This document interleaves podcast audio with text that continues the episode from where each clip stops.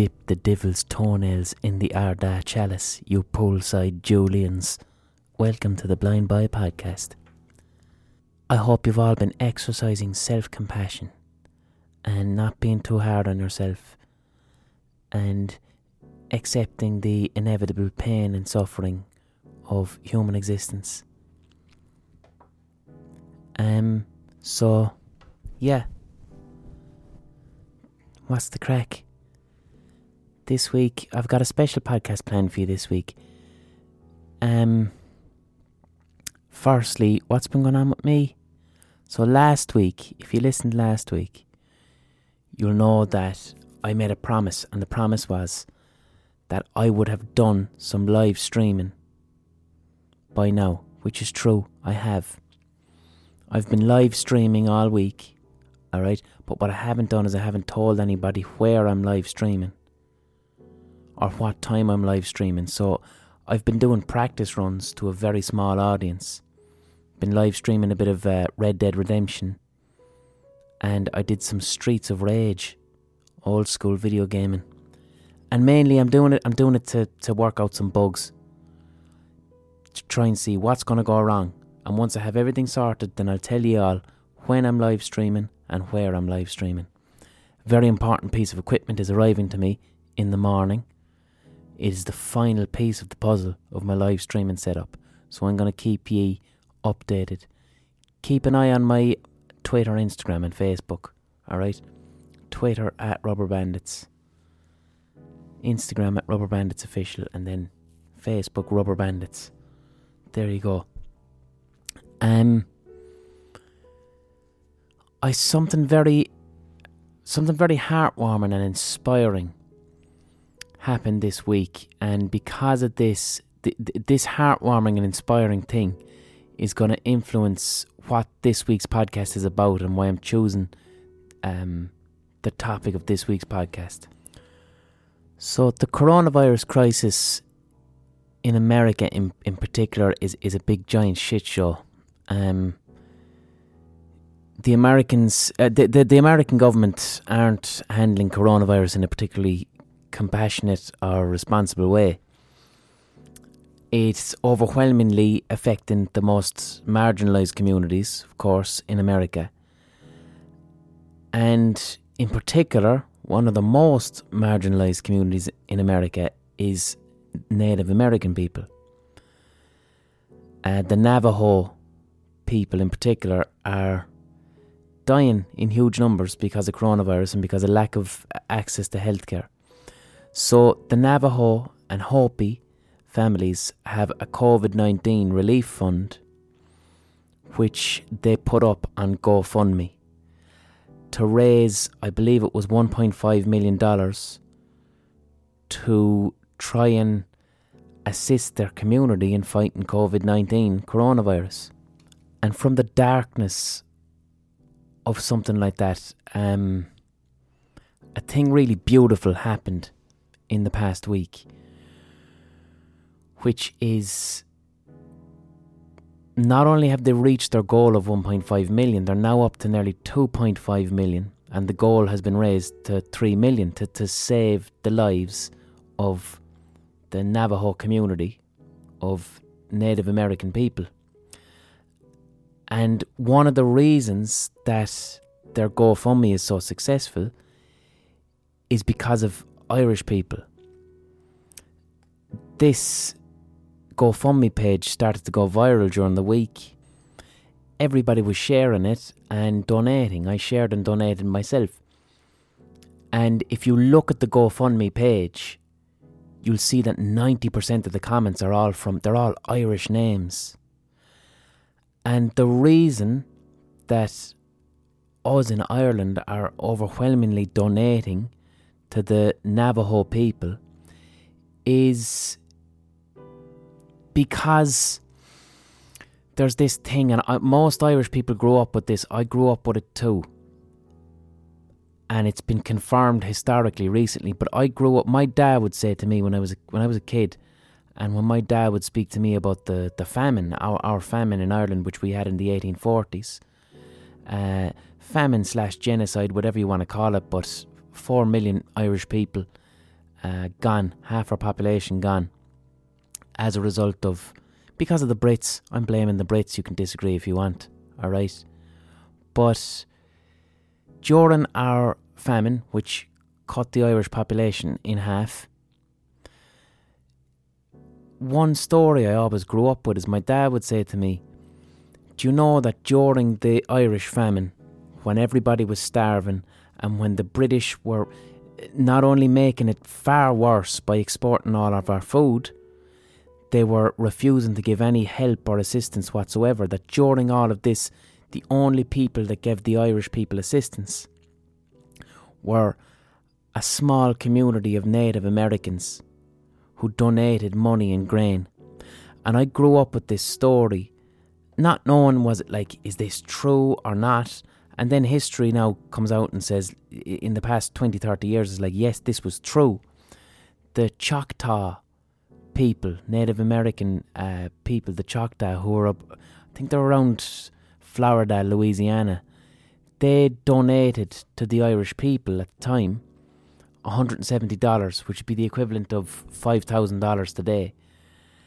Because in 1847, the Choctaw Nation, they had just gone through a thing called the Trail of Tears, where they were pushed from their lands and had to relocate. And the Choctaw Native Americans heard the story of the Irish people and the famine, and these this is you know, a hugely marginalised people with nothing, driven from their fucking lands, with no, you know, being sent somewhere else, everything taken from them. And these poor people in 1847 decided, do you know what? We're gonna, we're gonna get what little we have, and we're gonna give it to the Irish people. While the Brits did fucking nothing, while the great British Empire, at the height, like 1840s, was the height of the British Empire and wealth who did not give us anything because they wanted to see us die and starve so they could take the land. And the reason that when you go to this GoFundMe page today to help the Navajo people through the coronavirus crisis, it's all Irish people donating five quid, donating a hundred quid, and everyone writing beautiful messages. I'll just read you out a couple of the messages that I'm seeing on the GoFundMe page. Uh, Dermot wrote, At Ireland's time of need during the Great Hunger of the 1840s, Native American people donated to the famine relief effort, even though they themselves were still given in hardship. Their generosity will never be forgotten. Alan wrote, When Ireland was in need, you understood what solidarity really looked like. So the whole GoFundMe page is just overwhelmed with this generosity of Irish people kind of helping Native American people at their time of need and remembering our ancestors 170 fucking years ago. And it's just beautiful. It's just a lovely outpouring of compassion and love and generosity and at a time where I mean one of the one tenet of Irishness is our spirit of, of, of generosity and friendliness. That's that's a tenet of Irishness. And sometimes you fear that it leaves us. You know, as we move from being a country that is historically oppressed. We've always been historically oppressed. We've always been under the boot. But, you know, the past 50 years that's changed. And now in 2020, we, we, you know, we've got direct provision. We are the oppressor. We've got direct provision. We've got fucking emergency accommodation. We've got uh, our our ruling government is is managed to turn misery into a product that it can milk for private profits. You know, so we we are now living as oppressors. So you fear that you lose this Irish uh, compassion, the kind of the compassion that binds us all. But this gesture, it's just lovely to see. It's just one of those things that gives it gives me hope. It gives me fucking hope that it's like don't forget our history. What good are we as Irish people What what's the point of 800 years of fucking oppression, lads? If you can't use that to be an ally and to assist other people that are currently being marginalised and oppressed. You, you have to fucking hang on to that, or else you yourself become the oppressor. Do you know what I mean? So, it's just a lovely thing, and I had to give it a shout out on the podcast, lads. And if you want to go to the GoFundMe page, um, you just go to Go GoFundMe and look for the Navajo and Hopi families COVID 19 relief fund and donate some money to help Indigenous American people and do it for your fucking ancestors that were starving in the famine. You know what I mean? So I just I thought I'd give that a little mention. And also, again, don't forget, lads, look, direct provision. We must end direct provision, and also people in direct provision are suffering right now under coronavirus. So Massey Asylum, M A S I Asylum, is a very good charity to support to help people in direct provision right now. So this week's podcast is inspired by the reinvigorated and hopeful feeling that that mass act of generosity has has given me. Um, like I said, it's it's the part of me that goes, we haven't forgotten who we are. We haven't forgotten who we are. Capitalism hasn't completely erased our generosity as, as, a, as a people, you know? So this week I, I'm speaking to a man called Eddie Lenihan, who is a Shanachie, a Shankaha a Shanachie, we'll say, which is the it's the anglicised version of it, Shanachie. But a Shanachie is a storyteller. It's it's within the Irish oral tradition. A Shanachie was someone who had an incredibly important role within culture and society as the person who passed on histories and stories and folklore and laws and the Shanachie or the Shankaha was a hugely important person in Gaelic society who was looked up to, and they were the keeper of knowledge within an oral tradition. And after the Brits successfully managed to eradicate, we'll say, Gaelic culture, Shankaha, Shanachies still existed. And Eddie Lenihan is a Shanachie. He is someone who collects old stories has been doing it for many, many years. And we speak about some Irish history, we speak about fairies, we speak about leprechauns, we speak about folklore.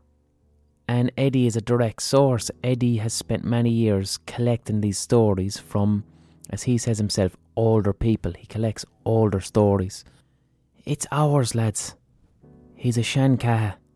It's a unique Irish storytelling tradition that's ours and no one else's, and it's pre British rule, British colonisation. It's uniquely intertwined into who we are as a fucking people. The Shanachie, the storytelling tradition, the the reason why some of the best fucking literature in the world, even though it's written in the English language, is Irish literature. Alright? For a tiny country, we punch far above our weight in the world of English literature because we come from the oral storytelling tradition and that's ours. And no amount of penal laws or brutality or violence or famines took that away from us. So that's what that's what this week's podcast is. Me chatting to Eddie Lenihan, the Shankaha, the Shanachie. Um, first off, thanks a million for doing this, right? I've been really looking forward to hearing your talk. Um, the other thing, too, is we, because I'm recording this, it's going to go out to an international audience. So there's a few like real basic things that I'd like to ask you that this audience might know, but an international audience wouldn't. firstly, wh- what is a Shanachie? Duine duine chudhéhéigh mé. Who has been, I suppose, I won't say studying is the wrong word. It's the wrong word. Uh, somebody who, who knows a bit about Shanachas. And Knows a bit about what? A bit. Shanachas, Shan, old, Shanachas, things that are old. And I have been listening to old people for the last 43 years. So they're my teachers, they have been my teachers, and a lot of these old people, they mightn't have had formal education, but by God, they were a lot more educated than people with degrees nowadays. I'd have to say that. An awful lot of them, most of them, not all, had common sense. because, as one old man said to me one time, if you're stupid at 20, you're going to be stupid at 90. and he was probably right. He was probably right because common sense is the one thing you can't teach. You can teach most other things, but you can't teach common sense. Look at our governments Yeah. down the years. uh, there haven't been too much commonsensical people in a lot of them. Some, some, yes, but a lot, lot, lot of them. Mm, you'd, you'd, in all walks of life, in all walks of life, maybe ourselves included, but uh, yeah, in all walks of life, common sense is lacking. I think. Um, look at the flooding nowadays. Yeah. Flooding will always happen, but what do you do about it? People, Yeah. people contribute. We won't go into that though. We won't. We can if we want. Sorry, sorry. you're the man. You're giving the leads tonight. Um, one thing, at what point in your life, Eddie, did you s- decide to start, as you say, listening to old people, collecting stories, collecting traditions? When did you know this was something you wanted to do? I never did. I never did. But you see, my father was a harness maker in a place called Brosna Mm-hmm. in County Kerry. and Brosna, by the way, and I think there's one or two people f- here tonight. for you, you, Ireland is a small country. You can never. I won't be saying too many bad things, because, because bad things, as you probably know from where you come from, uh, they always come around. There's a come around uh, in Ireland always, but that applies good as well as bad and middling too. So it's better not to be too controversial. But I come from a place called Brosna, and people often ask me, "But where's that?" Uh, it's exactly where Kerry, Cork, and Limerick meet. On one side of the border, on the Kerry side, you have Brosna. On the other side of the River Feale, you have Mount Collins in Limerick. And up the road in Cork, you have Rock Rockchapel. So the three counties meet thereabouts. But my father was a harness maker, as my uncle was, as my grandfather what's a was. harness maker, Eddie? Is that for A man- horses? exactly, exactly. Tractors, the coming of tractors destroyed that trade, just as the coming of tractors destroyed the trade of blacksmith and wheelmaker and so many other, so many other trades. But my father, he pointed out, and I'll shorten the story. We don't want to bore people, but he pointed out an old man to me once. Uh, I, was in UCG, and I was studying phonetics of all kinds. Yeah, it's a- but people should never people should never get in the way of their children when they send them to college, Yeah. and end up the children say, "God Almighty, what the hell are you studying that for?" Phonetics Because- is the study of how things are pronounced. Exactly. Ex- exactly, exactly. But it has stood me in great stead down the years, that study. I had, I had a professor, God rest him, and he lived to be 95, and people were saying, oh, geez, he's still wandering around the streets of Galway muttering to himself. But he was a great man. And I got my MA from him in phonetics. Not from him, jeez, he used me as his slave, going around. But, but he was one of the best. He was one of the best. And you know something? It's only in, re- in later years you appreciate when somebody makes you do something right, Yeah. right, and tells you there is no in between. And it's only in later life you appreciate that. He, and, and in phonetics, there's no, there's no in between. You're either right or wrong. It's like maths. It's Yeah. like maths. And it took me five years to get my MA. but it was 400 and something pages. I look at MAs today and M this, that, and the other thing, and you know, you blow them away in the wind. They're giving them out like out of like a book of tickets. You know, Yeah. they're, they're, they're, If and- you can pay course, for it. they're worthless. Yeah. They're worthless because now you need a PhD. And my son, who, who has done one and the other fella's doing one, uh, you now need a post PhD to get not a job, but a contract. Yeah. Education has become so, so, so devalued. And they still have to work as hard as ever. Yeah. And look at the rents they're paying. Look at how much does it cost parents now to keep their children in college? It In Cork last week, uh, student accommodation is a thousand euro a month, Absolutely, you saw it on television. or a thousand a week. Sorry. Oh, oh well, it is uh, Yeah. a month, yeah, it is, you're right, it is a month. But it's, it, it's breaking parents, and at the end of all, they may not get a job. Yeah. But no, as I said, I was doing that in phonetics, and my father... Can I ask you a phonetics question, Eddie? Yeah. Uh, just what, why do Cork people talk the way they talk? More or less. No, like seriously, like They talk like because. I always say Cork people, they sound like a Limerick person who's after receiving a bit of good news. can you can you explain to me? Uh, did you ever come to why why do Cork people and Kerry to an extent? Why is there a song in how they speak? Well, uh, you think Limerick people ever got good news after 40 how many years? no, we don't Northern get good news in Limerick. we don't. Uh, well, no, and there, there's Limerick stories, and we won't go into that. We won't go into that because, um, mm. but it's. I suppose it has to do with the intonation. The intonation, you know, the, there's this quite high. You know, they speak a little bit above the intonation of other people. Uh, it's different in every part of the country.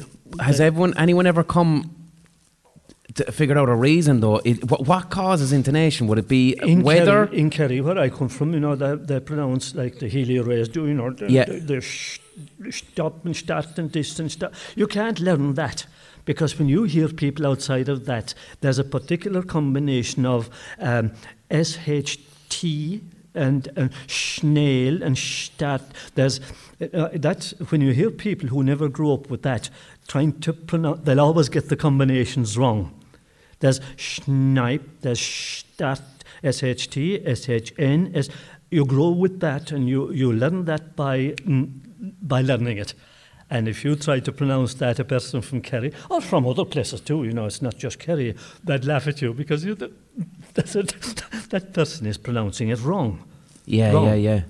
You know, it's as simple as that. Now, this, when I, co- I come from Brosna, and there's a few people here around coming from close by in the audience tonight, and I can't see you because there's a glare in my glasses, and it's just as well. But Brosna, but I can hear you, I can hear you. And, and I'll, I'll always know a person that's not from Brosna because I, I pronounce it Brosna. And an outsider will call it Brosna. Yeah. Immediately, there you go. And the older generation would, would, have, would have called it Breshna. So there's mm-hmm. three pronunciations of the one place Breshna, Broshna, Brasna, of the one, one place. So you'll always recognize a person who is an outsider, a younger generation, or one of the older generation.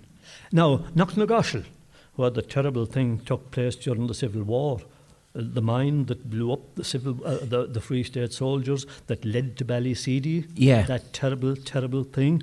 Well, now the older generation used to call that the Mal.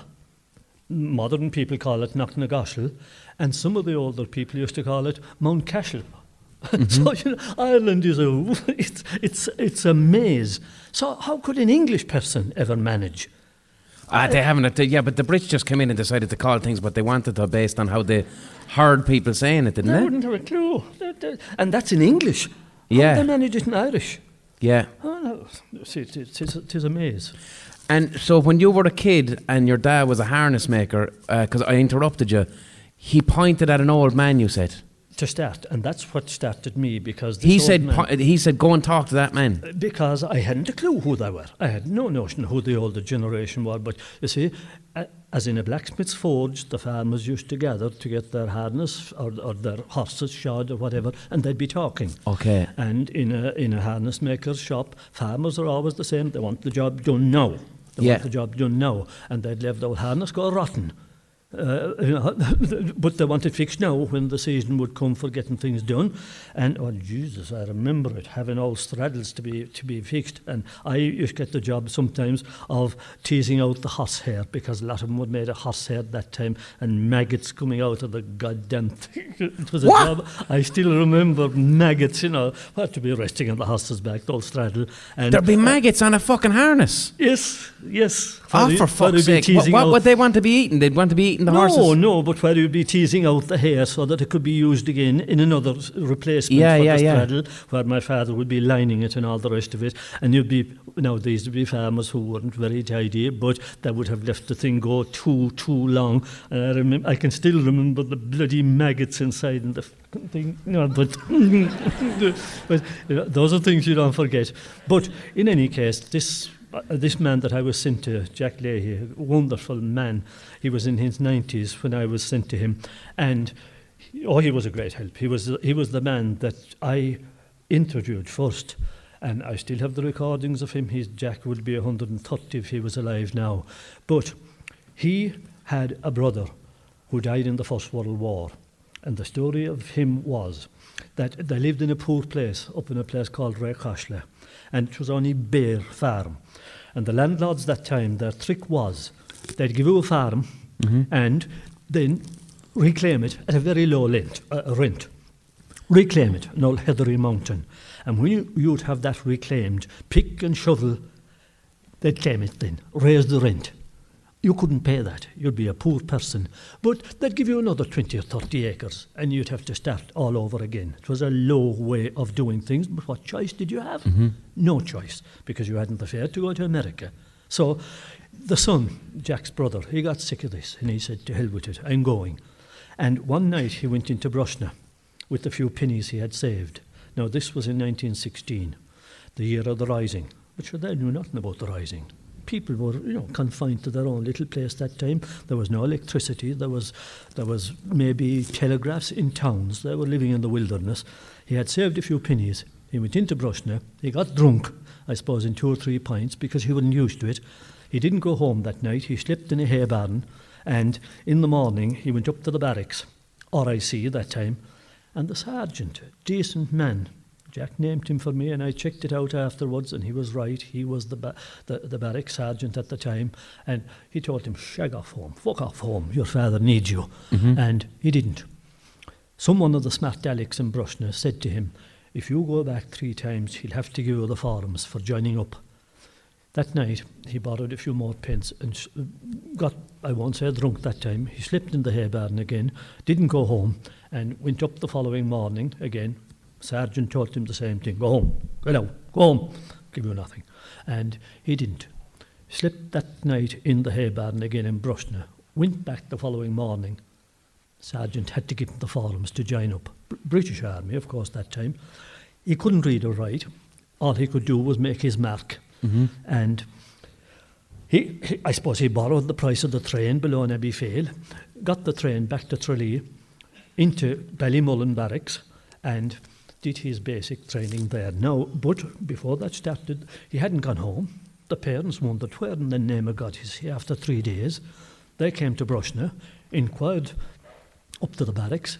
The sergeant told them, Jesus Christ, what's he going to do there? And the sergeant said, You better get him out. Look at 1916. What was going on in France that time, the middle of the mm-hmm. First World War, Flanders and all, thousands being killed. And they went back with their horse and car to Tralee, I suppose five hours drive, but the father knew a councillor in, a, in Castleisland. The councillor signed an old letter to get him out. They arrived back at Ballymullen Barracks, and fair dues to the officer, fair dues, the English army officer came out, saw the letter, brought out the boy, and said, Look, your father is here, do you want to go home? He wouldn't go home. He wanted to see the world. Yeah. They could do nothing. Anyway, he finished his basic training in Tralee. He got a couple of days' leave, and the sergeant said, fair dues to the old RIC sergeant, look, he said, get rid of him. Send him out to the wilds of County Cork to friends or something, and we'll have to look for him, but we won't look too, we won't look too severe. But no, he would not go. He was sent back to Tralee, He was sent on to England and they got 10 days leave before they were sent to France. And again, the sergeant said, Get rid of him, send him away someplace. No. He was sent back, he was sent to France, and he fought in France. And I have some of his letters. I have some of the letters that he wrote and they were pathetic letters that he'd be home, he was saving his money, and he'd buy a couple of bullocks when he innocent letters from Yeah. a poor little country boy. You know, he was only 18 or 19 at the Yeah. time, uh, and you know he had seen a bit of the, he had seen other things too, fellas killed and all the Mm-hmm. rest of it. But he was coming home. He never came home. He was killed in October 1918, one month before the armistice. And Jack, the man who told me the le- uh, uh, all about him, 70, 60, 70 years later, this was in 1976, he never forgave the boys in Brosna who told him about going up to the barrack three times to get that bloody, what would I call it, the form for, for enlistment. Now, of course, you can't blame them entirely because he wanted to go. He wanted to see the world. But and Eddie, you recorded conversations with this man. Oh, God, so yes. like, uh, when did you start realizing speaking to people is something I need to start recording? Because I'm guessing this is what the 1960s, 70s. Mid 1970s. And wh- when did you? When did you? Like, what? What? What was going on in your head that you're going? I'm going to record this conversation. Something Uh, about this person needs to be preserved. I realized that here is something, because I knew nothing about this, you see. I went in there to record phonetics, and here I thought, holy Christ, right. here is something. Were you that I- trying to uh, preserve uh, dialects and languages, or w- w- was that the interest? Or That was my first thing, job to do. But then I realized that here is a world that I know nothing about. A whole world that, that was two generations behind me, you see. That I, this man, he remembered the Boer War. yeah, of 1899, 1902. Now, if you said that to someone today, if you said that about the First World War today, which is 103 years ago, they're all dead and gone. The Second World War, to what I have been here, is just yesterday. And Yeah. that's 70 years ago. That's 70 years ago. Mm-hmm. I have thousands and thousands and thousands of hours recorded in my own house. A huge archive. There's a 50 books in it. There's a, a, a lot of questions I got asked actually, Eddie, for you was do you have any intentions of re- releasing all the recordings you have of people? Um, I mean, I did, uh, what would be what would happen now if there was a, a fire in the room where you have all the recordings? Like, the, do you give them to the National Archives or they? I don't know what. I have, I have one son in Germany who might be interested. and I, well, I'll tell you the reason why is because he has tried, he has done his PhD in Germany, and he was interested enough to try to find German soldiers who were engaged in the Eastern Front Mm-hmm. in Germany, and that was one tough, tough. It destroyed the German army Yeah. fighting against the Russians in the Eastern Front, the Ostfront. Oh, there were so many of them died. It was hard to find Oh, any. sure, it destroyed the Wow. German army, and he found it very, very hard to get them to talk when he did meet them, because they had seen such awful, awful, awful things on the Eastern Front. Um, anybody who knows about it and has read about it will will realise what it was like. I mean, the Western Front in, in the First World War was bad, but the Eastern Front in the Second World War, you know, with the massacres Mhm. of Jews and all the rest of it and the concentration camps, but the fight against the Russians and the Russians against the Germans, it beggars belief. It Yeah. beggars belief. And he could, he could hardly get them to talk until he got to know some of them because he does have German and good German. And eventually he got someone to talk and he said, it would, it would leave you paralyzed, the things they told him. It was awful, awful. A touch of our civil war here, because in my next book now, that will be coming up, Military Memories. That's what I meant to ask you about, Eddie. And and have you ever found because you were speaking to people that were involved in the Irish Civil War and also Yes. the War of Independence? yes. When you were speaking to these people, did you ever find difficulty like that where they're trying to bring up memories that are actually traumatic, and then you end up with difficulty eh, within your role? An old woman in Kerry, she had died two or three years ago. She was 101. She said to me that when she was a girl, and remember now at that time during the Civil War, everybody was on edge. Because when law and order breaks down, I tell you, you you're, you're in big trouble. Don't mind the romantic thing. What, you what do you mean by that? No, Eddie. As in what? what the next what, knock, what was? the next knock at your door at night could be somebody who has a grudge against you. But what was when you're describing law and order breaking down in the Irish Civil War? Like what? What did that look like? What do you mean? There, looked- there was no police, or Yes. When, when I, tell you, ev- I think everybody was relieved when the Guards were founded yeah. in 1920, I think six.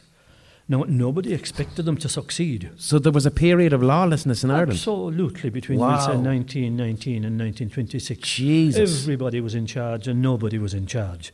When Wow. the RIC went out and between that and the guards came in. Uh, I mean, we'll say if somebody had a grudge against you over land, you were dead. You could be dead. And it might all be done under the, the, the guise of for the Republic or for the whatever or for the what. With, with, lots of scores were settled at that time. And very often nobody knew why. Mm-hmm. And nobody dared mention why. Dared mention why. This old woman, as I'm saying, she told me a, a horrible story and she saw it herself. She said to me, she was only a young girl at the time. And every, like I said, everybody was on edge because you never knew what was coming next. But this particular morning, there were farmers. And they went out to milk the cows, simple as that. And they heard the dog, dog, dog scratching, scratching, scratching at the back gate. I suppose it was an old corrugated iron gate. And the father, he went out to see what was the matter. And there was the dog, with a man's boot and the shin bone sticking up out of it. There had been a landmine the night before, and somebody obviously blown to pieces. And here was the dog back, you know, pleased, pleased with himself, bringing back a, a present for the people of the house. Now, she never, ever forgot that in all of her life. A little girl to see a horrible thing like that. Now, that's what happened in, for example, the, the landmine at Knocknagoshel, which mm-hmm. was a part of the parish of where I come from. Brosna and Knocknagoshel were the same parish at the time. And they said that the mine that blew up those Free State soldiers, which led to Ballyseedy, where the Republican prisoners were blown up, 11 Yeah. of them by the Free State Army, that mine was made in Brosna you know, these things when they come out, you know, you begin to say, "Oh my God, how how did we never hear about all of Yeah. this when we were being schooled?" How and you can see why everybody just wanted to forget about these goddamn horrible things. The only place I was ever told to fuck off Mm-hmm. when I brought up any of these subjects was in Kerry, my own place, because the the eh, the, the memories were so vile and so violent, and you can understand that. Mm-hmm. And that's a hundred years ago. A hundred years ago, it'll be four, in four years' time. Yeah. These things don't go away. So that's why I always say that look at the Middle East. Look at what that's doing to children today, know, and yeah. little children. Yeah. They'll remember that for years, uh, and just like in the North. Yeah. Look at the things those children saw. How, Yeah. how will they forget? No, no, no. Children should never see those things. That's why adults have so much to answer for, and no cause, no cause justifies those things. I don't care whether it is political or whether it is religious or whatever, and religion, religions of all kinds, be they Muslim or Christian or Judaic or whatever, they're supposed to be something of peace. Yeah. And by God, so often they're not. Yeah. They're used as an excuse for people's own violence. And I often say that's why I, I admire my dog so much. oh no, it is. It is. My when I go home, my, my dog Dolly, she's a Tibetan. She's a t- Tibetan uh, uh, terrier. Wow. She'll be out at the door to me with a present, something stupid in her mouth. It might be a golf ball or, or my wife's shoe or, or, or something. She'll be there. Uh, now she knows she'll get a reward. But you know, the dogs are a lovely animal, and Yeah. treat them nice, of course. And children, of course, are the same. Treat them nice, and they'll behave. Treat them like dirt, and you know the well they'll behave. Yeah. Yeah. So we have a lot to answer for in some ways. In some ways. Um. I'll tell you, and, and part of that is I walk up and down the streets of this town every, every other day. And I used to teach, I used to teach and taught for many, many years. I wouldn't like to be teaching now because I can see some at lunchtime especially, and I can see uh, a lot of the children coming out for lunch, and the way they mock people. A couple, a couple of times there, uh, I don't mind being called Santa Claus because of the beard. but one little thug caught me by the beard there one day and pulled. Well, I hit him a slap.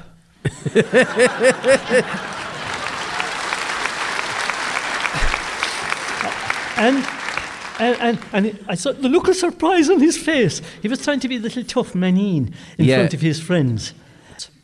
Um, I want to bring up the you made national headlines when it, it uh, around the time of uh, there was a tree. Didn't are, are you weren't you responsible for a motorway being rerouted because you alerted the developers to the fact that they were trying to build a tree over uh, build a motorway over a fairy tree? That hasn't gone away, by the way. That very same uh, thing on that same motorway. Because can you tell us about it? Can you give us some background? Well, I'll tell you a more modern version. I'll tell you that in a minute if you like. Okay. There's a book. No, there's a book, a very interesting one, being launched on the 6th of March. Uh, the name of it is Men Who Eat uh. Men Who Eat Ring Forts. And it's about the same M18 motorway, but further up along the line towards Gort. Because when they were building the same motorway, they chopped a ring fort just across the Galway border in the townland of Cortan, C U R T I U N. And very oddly, since that was done, there have been accident after accident after accident uh, to an amazing degree at that point. And quite often, the, the carriageways of the motorway have been closed at that point. Now, the people who wrote this book, they came to me asking for whatever and to point out other places where uh, ring forts have been chopped in the building of roads. And we, we went around and had a look at quite a few of those. But that one was spectacular in the sense that that was a new building of the, the, the roadway there. And under this Freedom of Information Act, they got the statistics about that place. Well, the list of, of, of, of accidents at that place, and all caused by freak showers of hailstones at that place. Wow. Now you ask yourself, uh, look, I'm a believer in coincidence as much as anybody else, and maybe two coin- or three or four coincidences. But when it happens again and again and dozens of times, you begin to ask yourself, um, is there something happening here that shouldn't happen? Now, of course, they got beautiful shots from uh, drones and all just to show how the fort had been chopped. If these things happen, um, why? C- Eddie, could you tell us, just for the listeners that don't know, what is a ring fort? What is a fairy fort? A ring fort, by a archaeological uh, description, would have been a place where people lived in the Middle Ages. Ring forts stopped being built around the year 1200 or thereabouts. Uh, people uh, who study these don't quite know exactly why that is the case, but they stopped being built around the year 1200. And with the with the seizing of them being built, of course, after that, people the, the people w- wondered, well, well, what are these things? In the in the next five six hundred years, Because they would have just been bumps. Yes, they were. Well, they're not. They're, they're circles with a bank of earth around them. Okay, yeah. And bushes growing up around off of that bank of earth, mainly white thorn bushes, which are the ones associated with the fairies.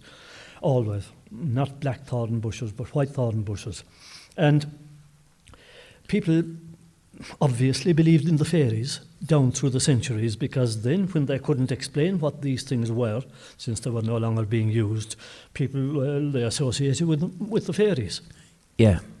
and that's the reason why so many of them survive more than anywhere else because people, People would wouldn't touch them. yeah um, well well, leave them be since we don't rightly know what they are they may belong to the good people let them be but nowadays since fairy belief has begun to decline and big machinery is there well a big machine you'll you'll have ploughed up and destroyed one of these in five minutes whereas if you had to destroy this with a pick and shovel and a spade you had plenty of time to be thinking what might happen to you as a result. so um, just Yeah. better be safe than sorry.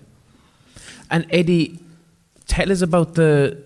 So that I think I saw that the particular bush. I think I saw it today on the, on the way from Limerick to here. Tell us about what you, didn't you try and stop the road being built, or you try, you you wanted the road to be built a different way? I, I What, what was your rationale? Like, what was it? Superstition, or were you trying to preserve something that was important, or what's your thinking? It's not superstition at all. Superstition, if you call, I always said, if you if you call belief in the fairies superstition, well, belief in God is superstition too. It has to be so, because belief in God is of in the otherworldly.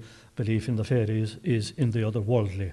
Now, I'm not mocking, and I wouldn't mock belief in God because people are sincere in that. But And Eddie, you believe in fairies? I'd always keep a corner of my mind open. Yeah. I would, because I've listened to too many people over 43 years. People who weren't stupid, people you wouldn't frighten easily, people who were out at all times of night. and if you, and we know now there were always tricksters and people who were out Yeah. also at night trying to play, you know, play the fool uh, to frighten people that they thought they could frighten. But by God, I met people that if you tried to frighten them at night, you would get, you would get your comeuppance. Yeah, yeah. Uh, you know, they were those kind of people. Sensible people too. People who uh, who didn't necessarily believe in this kind of thing, but who mm, mm, mm, had respect. What story springs to mind that you've heard from someone that would seriously make you go, "Wow, there's something something is happening here, and I can't explain it," or that would make you the part of yourself you said that's open to the belief in the fairies. Can you tell us a story where you're like, "Wow, that one changed uncle, my mind"? my uncle was, I think, uh, a sound man, as we put it. He was the kind of man who would travel out at night playing cards. He was from Mount Collins. From and uh, a couple of people here knew him well, the harness maker, Bill Linehan. And there was a track, a shortcut, would save you three miles walking. And there was a track between Mount Collins and Brosna. And I suppose Brosna, you see, was a bigger village. Mm-hmm. And maybe, I never asked Bill too much, but obviously, maybe there was better porter there. but he was never a big drinker, Bill. Or maybe there was better company, or maybe there was a better game of cards, or what.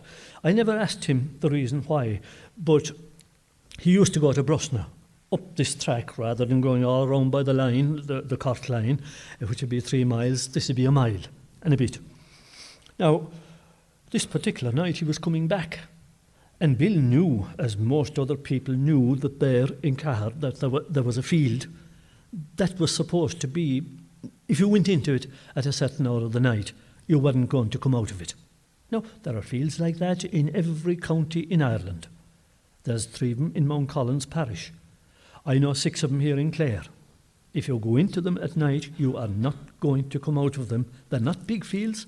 They're not fields in a very, as we might say, irgulda place. They are fields in very ordinary places. And there'd be a gate here, there'd be a gate there. This one, it, it was a very, very ordinary field and it was on the path. But there was a particular time of night, if you went into it, you were not going to come out of it. And Bill told me he was coming back this particular night. He had been delayed in Brosna. He didn't tell me why. But he was coming on. He was alone. He was coming on, and he had just crossed over the hill, and all the rest of the path was down towards Mount Collins. And by the Lord, he was just about passing through the field and mm, came to the ditch, came to the gate. Where am I? He could not get out of that field. And it wasn't a big field. And he could see the lights of Mount Collins below him. And he went here and he went there and he around and round the field. And no, that made no sense. And he said to him it made no sense because there was Mount Collins below him. Well, he was there two, two hours at least. And then, for no good reason, gone. He walked out of it and walked home. And I asked him, Did it frighten you? And he said, It did. He admitted it. It did, he said. But there was nothing I could do, he said. There was not a bit I could do about it. But he had known about it before. He had heard from other people the same thing. And I asked him, of course, why did you come that way? Well, he said, very practical. I wasn't going to walk around the road. three miles, I, I was going to chance it. But he said, I picked the wrong night. But nothing happened to him. Nothing happened. He was none the worse for it. It was just that he was not going to get past that place at that time on that night. So there are such places. Now, some people would tell you that if you turn your coat inside out, you'll get the better of the fairies if 'tis them. Uh, I don't believe that. I don't believe that. Because I know one man in Crusheen Parish that did that when he when he went into a field like that. He took his jacket off and put Oh, it inside out. It, it was a well-known thing Yeah. that you'd fool the fairies. I don't. I do, how would you fool them? You're not going to fool them. What about Eddie though? I heard, I heard that uh, poitín makers traditionally, if they had a child, if the child was a boy, they'd dress it as a girl, and if it was a girl, they'd dress it as a boy to confuse the fairies. Is is that something you've heard? Well, what what poitín makers used to do was they'd always leave uh, the first few drops for the boys. for, uh, to put the, the the gaugers, as they used to call them, astray. They To, to the, do the that fa- to confuse the fairies? No, to, to confuse the gaugers. The, the Who are the gaugers? The revenue men. Okay. Yeah, yeah, yeah. They all they do that all right. But the other thing, you're nearly you're nearly on the ball there, all right, because I knew a man above in Doolin one time, and he told me that genuine, genuine. He's dead now, God bless the man. But he said up to the age of about ten, his grandmother, she'd never let him out in the evening without doing two things. She'd make the sign of the cross on his forehead with piss. I know, I know. It, it might sound it might sound to us what in the name of God was she after escaping from the big house? But no, no, she was not. Because remember, according to the old people, and check it out with professional folklorists, according to the old people, the fairies were afraid of seven things. The seven things were something holy, and all religions, remember, have their holy things. Something holy, something dirty, something red, the colour of blood, because their, their blood is not red, it is greenish, palish, because they're not human. Iron or steel. The thing, best thing to have if you meet the fairies is a black handled knife, and they'll keep well away from you. Salt, fire, and if you haven't any of those six things, well, run, run. But, but there's no point in running from them if you think you're going to get away from them by running. If you can make for flowing water, a stream, and then get across it, they can't cross flowing water. Those seven things. Now, you see, his grandmother knew that, and she was giving him double protection something holy, something dirty, piss. I'll tell you a story. I was playing cards. I well, do we have time? We do, of course, yeah. I'll tell you. Now, I- is it actually? I was going to give him an interval for. Do you need a piss and a pint? We'll give him an interval, Eddie, and we'll tell this. Like like the P, like the people. Okay, one more, and then you can have a pint. A, very short, a very short one. It was from it was from Crusheen, and the man again, God rest the man, is dead now. But he again, I believed him. He told me that one night he was playing the old game. You know, they were playing the old game, uh, Combs, and they were going. I think they were in Duggan's pub in Spancil Hill, and they were going home, uh, cycling, of course. And that particular night, one of them took the road left. Uh, uh, wherever he was going, one of the partners, you know, there were three of them cycling home, and one of them went this way, and the other one went that way, and he had about half a mile to cycle home uh, alone this particular night. And on his way, he had to pass this fort. Now, he had passed it, it's still there, it's still there, covered with old briars and bushes on his right hand side as he was coming home. Now, usually he'd have the second man with him, but the second man this particular night he had gone off wherever he was going. And so he was alone at that little stretch of the road. So, regard, he's told me, uh, and he admitted it, and a man you'd think now would be ashamed to admit this, but no, he said, he was a bit wary passing the fort. So, what did he do before he came to the fort? He got off the bike, threw the bike there in the ditch, and into the field uh, on the left hand side. The fort was on the right, and just before he came to the fort, a bright night, and he uh, looked around until he found a dung, a dung, and he dragged his two hands through the cow shit, out again, picked up his bike, and cycled on past the fort. Now, I was listening to this, you know, I said, yes, this was the man drunk, but I knew him, and he wasn't a drinking man at all. He'd have a couple of half pints where he'd be playing, playing cards, and that was all. He was a, always like, it, that, like that. But anyway, he came home and put his bike into the shed, and he washed his hands inside an old water barrel there, know, beside the shed, and dried them. In he went then, and his wife would be waiting for him, and they'd have a cup of tea, and never said a word to her, went to bed. And uh, like that, he said to me you know, that that was that. And of course, I knew the reason why immediately. Know, something dirty. He needed passing the fort. And once he had the cow shit in his hands, he felt the boys wouldn't interfere with him. If they did happen to, to take, a, take a fancy to a bit of sport tonight, he felt he was safe. So he believed in the boys there in the fort. That's fucking unreal. I, I don't know what to say to it. Immediately, when I'm hearing the story, all I'm thinking of is uh, British soldiers who used to occupy Ireland, and all of a sudden they're just meeting some man who's uh, after dragging his fist through cow shit. just trying to understand, like, what what did foreign people, a foreign force, make of people who found it perfectly logical to go, oh, I'm just punching some cow shit because there's fairies in that field. Well, I'll tell you, and uh, it's a good note to finish on. I say British soldiers. Ask me if, if, if I'm on the next half about the tans. The tans. Oh, I'll be asking I, about the tans, I, I will. you can be sure of it, Eddie. All right. We'll have an interval now of about 15 minutes, right? So you can go and get a pint and have a slash, all right? Thank you. Right, so we are going to have right now our little ocarina pause, and then I'll be back on with Eddie in less than a minute for the second half of my chat with Eddie. I hope you're enjoying it. So here's the ocarina pause where an advert for something is going to go in.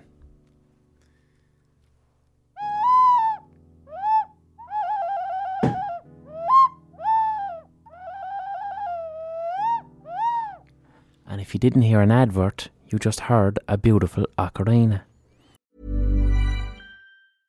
Ryan Reynolds here from Mint Mobile. With the price of just about everything going up during inflation, we thought we'd bring our prices down.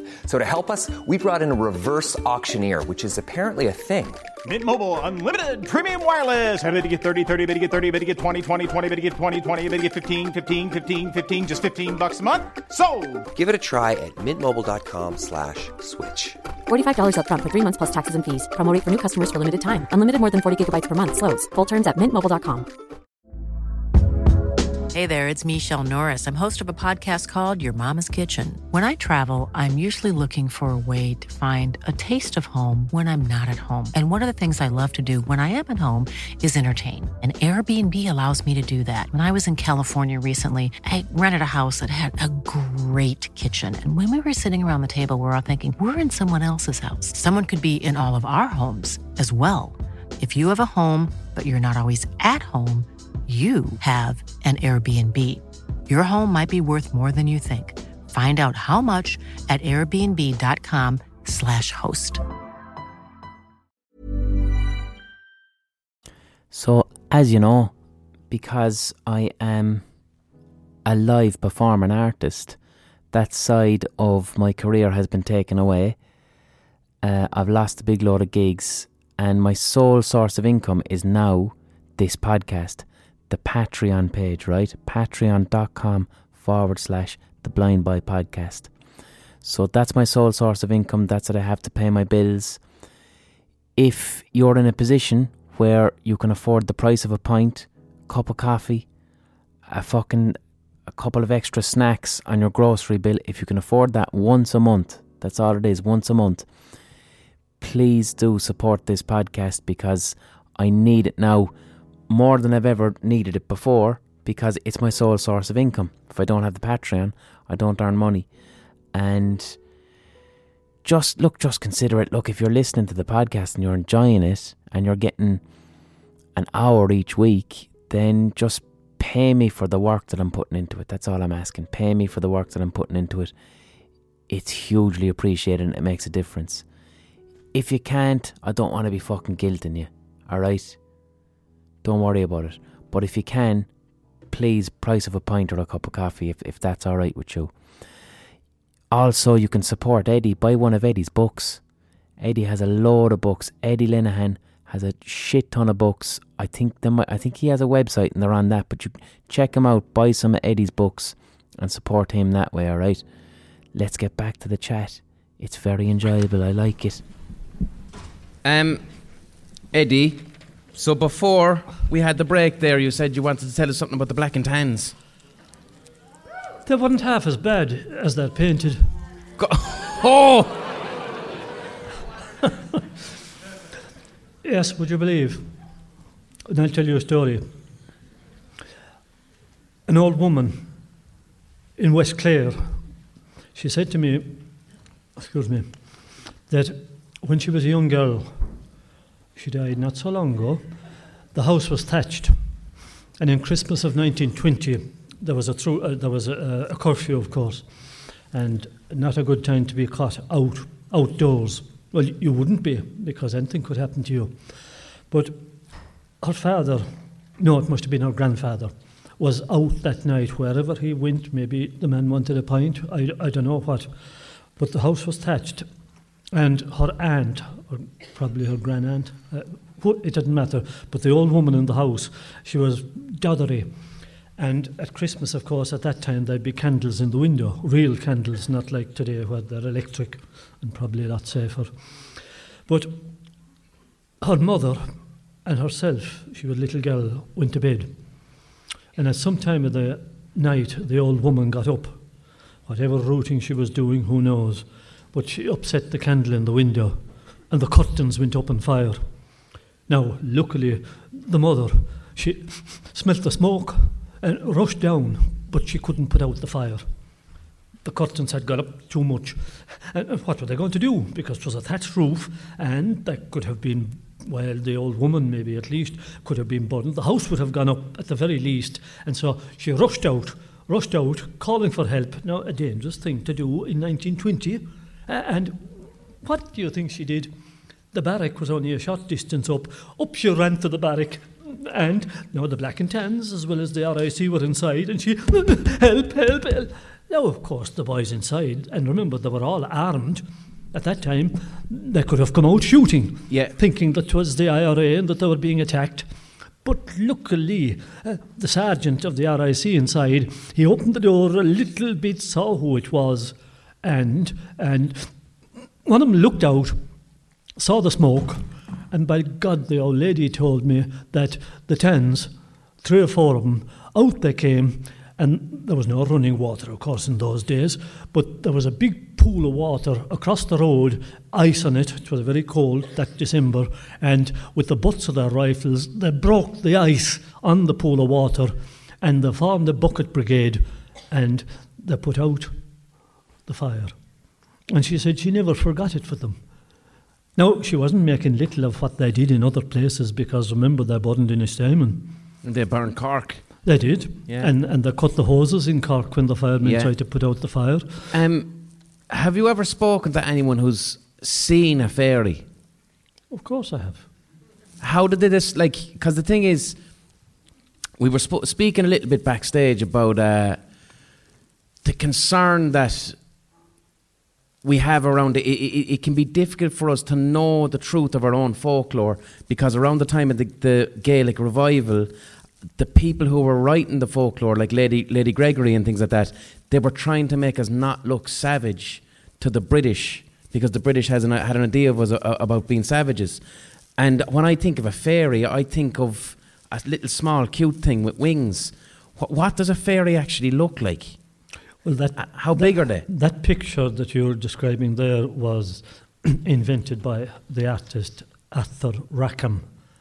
You know, of the ones with the curly tails and the pointy ears. Yeah, and- yeah. uh, in the Victorian age. I knew a man, he's only dead, I think about six, six months, and he was a 100. Mm-hmm. And he told me, I knew him for 30 years. I think I have about a hundred and something hours of him recorded. An amazing man. And he told me he met them. I had no reason to disbelieve him because I knew him very, very well. And my first question to him, of course, was what they look like. And he made me a very interesting answer. I asked him that question, and I remember his pause very well. And he said to me, The person sitting beside you could be one of them, and you wouldn't know it. A kind of frightening answer when you think about it. The person sitting beside you could be one of them, or standing beside you, and you wouldn't know it. They can take any shape they like. They can take animal shape, and when they, when they take an animal shape, it is mainly the shape of something dark, like the black dog. A big, big dog without a white hair on him from the tip of his tail to the tip of his puss. And most dogs have, black dogs have some white hair or another somewhere. But when the fairies take the shape of a black dog, no white hair whatsoever. So they take an animal shape, they take a human shape, they can take any shape. They're shapeshifters. So what, what, what does a fairy look like when it's not pretending to be a dog? no, but th- you know what I mean? I- I if- know what you mean. I know. They are, look, they are what they are. They're themselves. And they mind their own business if you mind yours. But if you don't, you're in big trouble. If you build a house on a fairy path, for example, that's why you'll see perfectly, perfectly good houses sometimes. I've seen them, and you'll ask yourself, why is that house aban- abandoned? No, there could be 10 other reasons. It might be family trouble, it might be legal trouble, it might be God only knows what. But there are some times, I've been told quietly because people don't necessarily want to tell because that house might want to be sold. I wouldn't sell a house like that because you're putting your troubles onto somebody else. And I know a house, I know a house that has been sold on once, twice, three times, four times because it was built on a path. And sadly, that house, the path was right through the middle of it. And the middle room of that house, you'd walk into it, and this is with the heat turned on. A newish house, this now. And that house, you would freeze in that room. Was like walking into an iceberg. Because the my buddy who we were talking to backstage, Kean, he told me a story before about a friend of his who had a house somewhere in Clare, and he was about to cut down a tree in the house, and you arrived at his door, warning him about this tree, Yes. and he didn't listen to you. And I, I believe you said something to him about a bull or something, and then as soon as he cut the tree down, his house kept birds kept crashing into the window non-stop and then one day he woke up and there was a bull in the garden and this is just a story that my buddy has about I said oh I'm, I'm talking to a fella called Eddie Lenihan oh he arrived at my friend's house and warned him about a bull and then a bull showed up I don't remember, to be quite honest. No, I don't remember. But people I- it do. does, is that a, a, a does it happen a lot in your life where you find yourself knocking on someone's door and warning them about cutting down a tree or warning them about something because of your knowledge of the area I would never go to anybody's house. Uh, normally, people would come to me.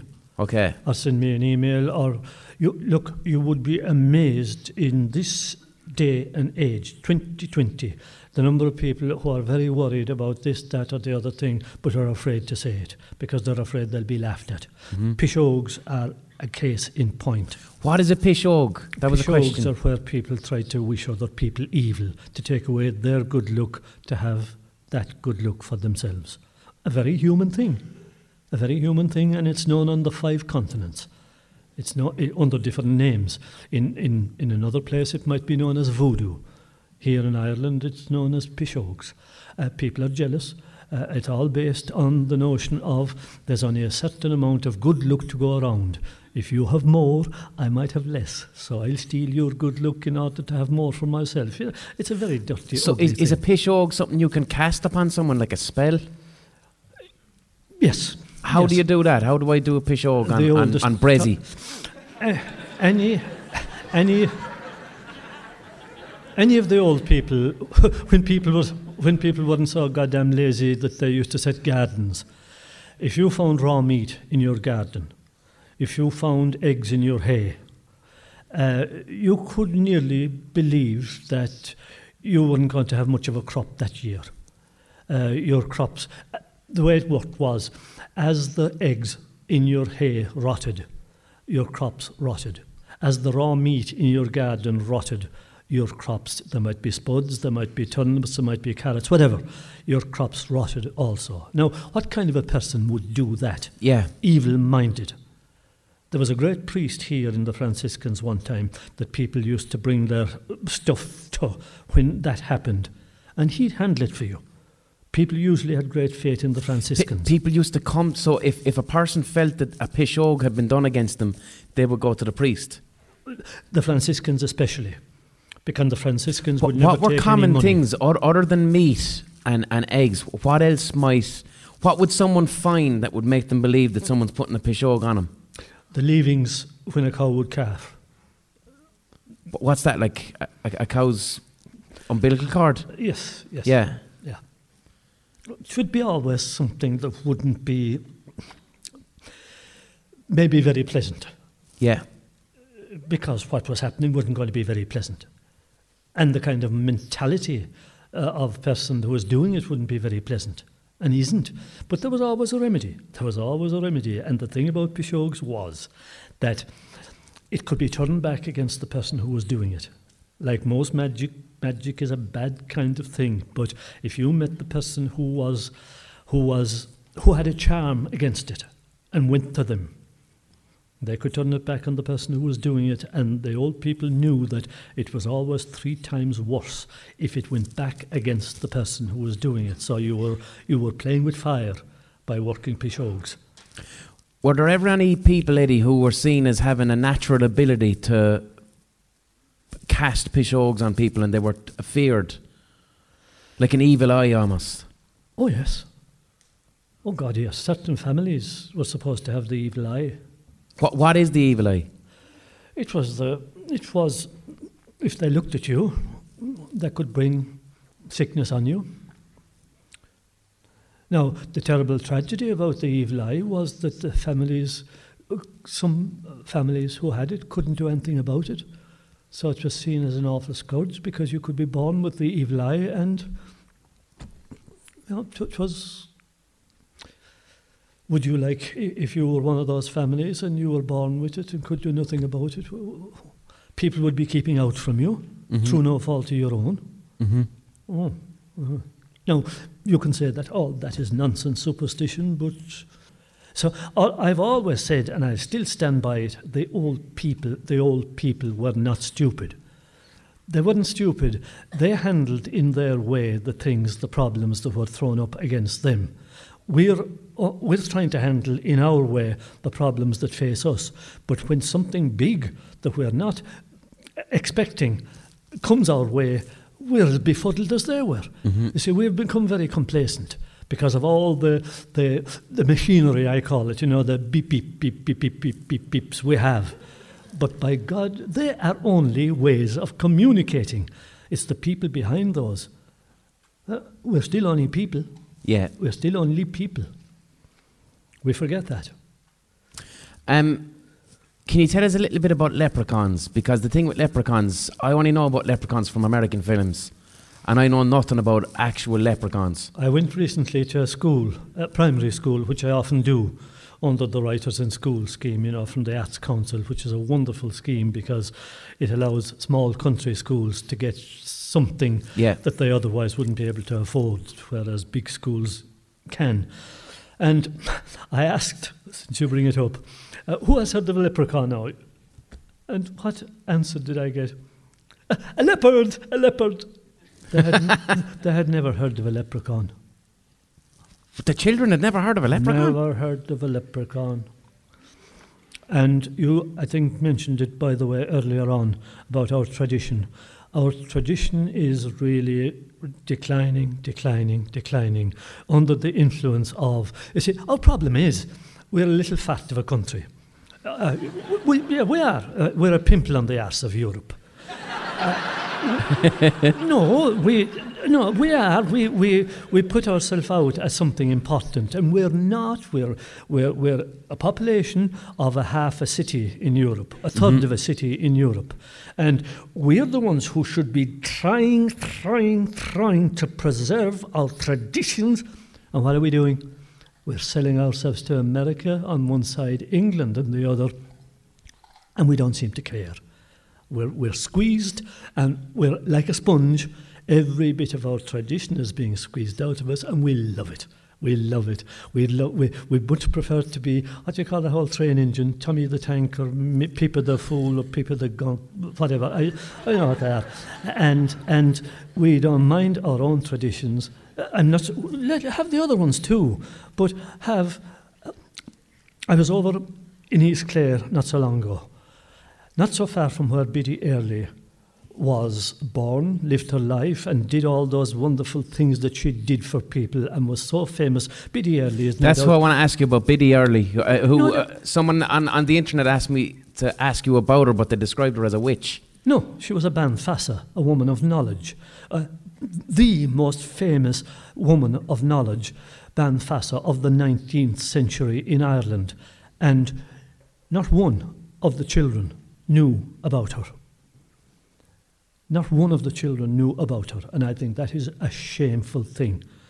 That is a shameful thing in County Clare that of the most famous woman in County Clare, and you'll go to any corner of Ireland, and all you need to do is mention Biddy Early. Now, they may not know many of the stories about her, but they know her name. And here's a new generation coming up, and they don't know about Biddy Early. I think that's shocking. I don't like. Ultimately, it comes down to.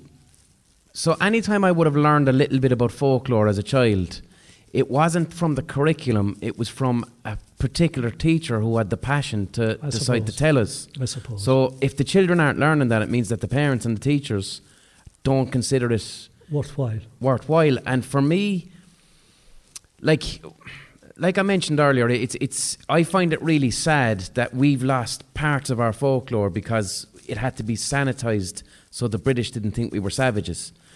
And like I, I just we should be trying to find as much stuff about Irish culture and folklore as possible to get a good sense of who we are, our sense of values and our identity, you know? Well, look, it's like this.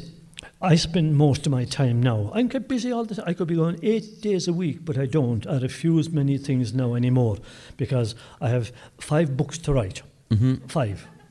I have a second volume of that Meeting the Other Crowd, which is now in its 13th edition, and it's in, you can get it in Japanese if you want. How to. many books have you written, Eddie? 21. Fucking hell. 21. And and well, no, but that's that isn't a boast. I wish to God I had more, and there is plenty more in the amount of stuff that I have at home, uh, uh, on record, uh, on tape, and MD, and the rest of it. But they take time. A book takes time, as you well know, time to write, and you need level space of Yeah. quietness in front of you. Yeah. And I'm constantly being interrupted to do sessions, which is great. It's wonderful to be asked, but I've had to refuse, and I'll refuse more. Look, I'm 70. I'm 70. God blast it, I mean, I have only so many. Uh, my, my mother died at the age of 49. My father died at the age of 66. I'm, I'm older than they ever were. So I don't know how long more I live, but jeez, if I, if I get 10 more years out of this life, I, I'm privileged, more than privileged. Um, uh, I'm the oldest of, well, no, I'm not. My, my aunt, my father's sister, this year, she's a 100. A hundred this year, and she's still playing cards, and she'd like a little drop of whiskey. But she's the last. She's the last of all the family, though. Do you have any um, apprentices as such? Do you have anyone younger who you are No. trying to pass things on to, or you're No. hoping that will continue the work that you're doing? No, not my business. I'm often asked that. Not my business at all. My business is to just collect as much as I can and tell the stories as best I can. And I, I tell them for the for the in the honour and for the honour of the people I collected them from. Because as long as I can tell their stories, they're not dead. Mm-hmm. They're not dead. Because I don't tell any stories from books. I tell the stories I collected from all those people down the years. And at least we'll all be dead long enough, and they're not dead while I'm able to tell their stories. Do, do you feel that um, almost on a government level, do you have the resources uh, to, to do what you need to do? Do you feel that what you're doing is respected by the state? No, Not at all, no? I never had the resources. Every bit of the collecting I did came out of my pockets.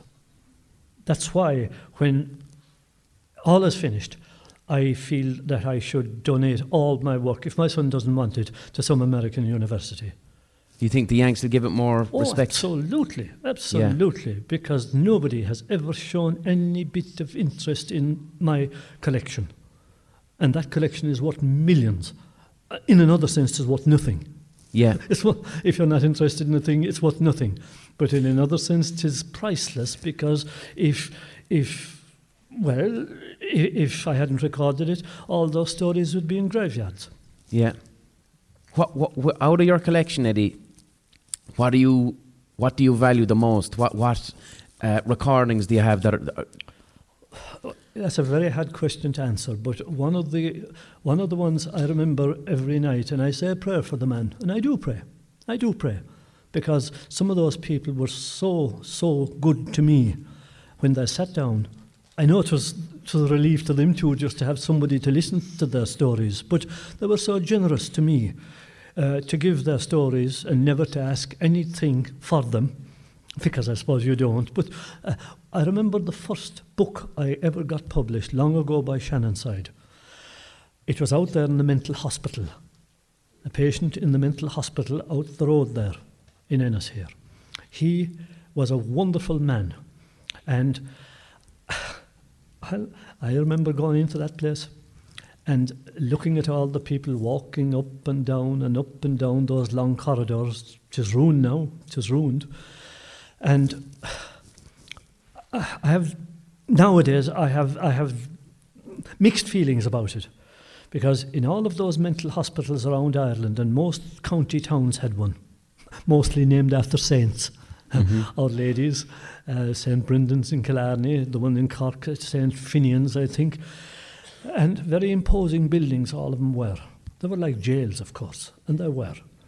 But when they were all closed, uh, under our enlightened new what, what I say, legislation, so many of the patients were let out, but nothing was done for them when they were let out. While they were in those places, uh, all right, they were hidden away, yes, but they were a kind of a family at least in those places. Now, I know a lot of them were, had become institutionalized in those places, but they were a kind of family and they were cared for. Sometimes it was a cruel kind of a care. But when they were let out, I think a lot of our homelessness today maybe is accounted for by the neglect that some of those people uh, came under when they were let out of places like that because they weren't cared for afterwards. Well, you know, there definitely is today a, a huge amount of people who are homeless who also have Oh, me- yeah. mental illnesses, you know. I know that, well, Yeah. there I go. They would have been cared for in places like that. Well, it, it, it, it depends. Like, It's, I mean, a, it's, a, it's a complex thing, I know. it is, it's a very complex thing. Um, what, what, could you explain to us what were changelings? What was the fear that people had around changelings and things like that? A malartán was a changeling, and the fairies, the fairies, in order to, well, you see, it's there's an awful lot of logic about fairy stories, and the fairies who were there, were there the Tuatha Danann and all that. I never collected any stories about the fairies being the Tuatha Danann, but what I did collect was that the fairies. You see, some of these stories are very funny because when you were around the fire long ago at night, no television, no electricity, you had to be able to tell a story, mm-hmm. or sing a song, or recite, or play a tune, or dance a step. If you couldn't, it was a case of out, go home, mm-hmm. you're only taking up space. Well, as, as one old man said to me, you'll be caught by the scruff of the neck and the hasp of the arse and out the door, go away, shag off, you're not needed here. Uh, nowadays, you see, it is, mm, you go into a place and nobody has time for you because everybody is oh, oh, oh, oh, gawking at the box. Uh, People have turned into fools. Long ago, everybody had to be able to do something. And tell a story. And one storyteller would be vying with the next one, and the next one, and the next one, and the next one, or whatever. Now, one of the stories was how did the fairies come to be? Now, I won't tell it, it's too long. But the story, to make it short, was that they were the angels in heaven. And mm-hmm. Lucifer was the bright one, and he was the one who was watching God and God in his golden seat. And Lucifer, of course, mm, mm, mm, he'd love to be in that seat uh, looking down at where we are now. So he bided his time. And as the storyteller had it, well, God is like everyone else. He has to go out to the, the back place too. Tachanasil, as they call it in Connemara. And one of these times when God went out to the back place, uh, Lucifer jumped up into his seat, the golden chair, and the crowd below, well, whoever was in the golden chair, you know, had to be adored, you know, and they were there bowing down and bowing down. Ah, Lucifer, this is the place. Why didn't I do this before? But he had forgotten one thing, one thing. Even bright people can be very stupid at the time. But he had forgotten God would be coming back. and when God came in the back door, you know, from the place outside, you know, pulling up his trousers, and when he saw who was in his chair, lost his temper, and he mm, clapped his hands, and the floor of heaven opened, and down went the golden chair, you know, and very heavy, down it went, and Lucifer in it, you know, ah, down, down, and not just Lucifer, but all those around him, thousands of them, thousands, down there went like the stars of heaven. But, but luckily, lucky, lucky for all of us, Michael the Archangel, he was over in the corner making the tea. and he was standing on a rafter. and he saw what was going on. And he said to God, Master, Master, he says, do something quick or we'll be here alone. Oh, you're right, says God. And he clapped his hands again, and immediately everything froze. Uh, but of course, it was too late. It was too late for for the bright one, the bright one, Lucifer. He had fallen with the chair, of course, down, down, down into the pit, the dark place, and the ones nearest to him. But he could fall no further. But the ones that were still falling, they stopped. And, well, the ones who were falling through the air, that was all right. They today are known as the air fairies. And the ones that had fallen to earth into the fairy forts and all the rest of it, they today are called the earth fairies. And the ones that had fallen to water, mm, lakes, rivers, seas, they today are called the water fairies. But the ones below, they're the devils. Now, the fairies, in all their varieties, they'll do you no harm if you don't interfere with them. But the devils, they will, because they know what they have lost. They know that they have lost heaven forever. And that's how our ancestors used to distinguish for themselves between the devils and the fairies. Now, they weren't educated people, they weren't book people, but they were very curious people. And, and you see, they had to keep themselves happy at night around the fire by telling stories. And that was one of the stories they told. And the other thing about them was they had a sense of humour about their own religion.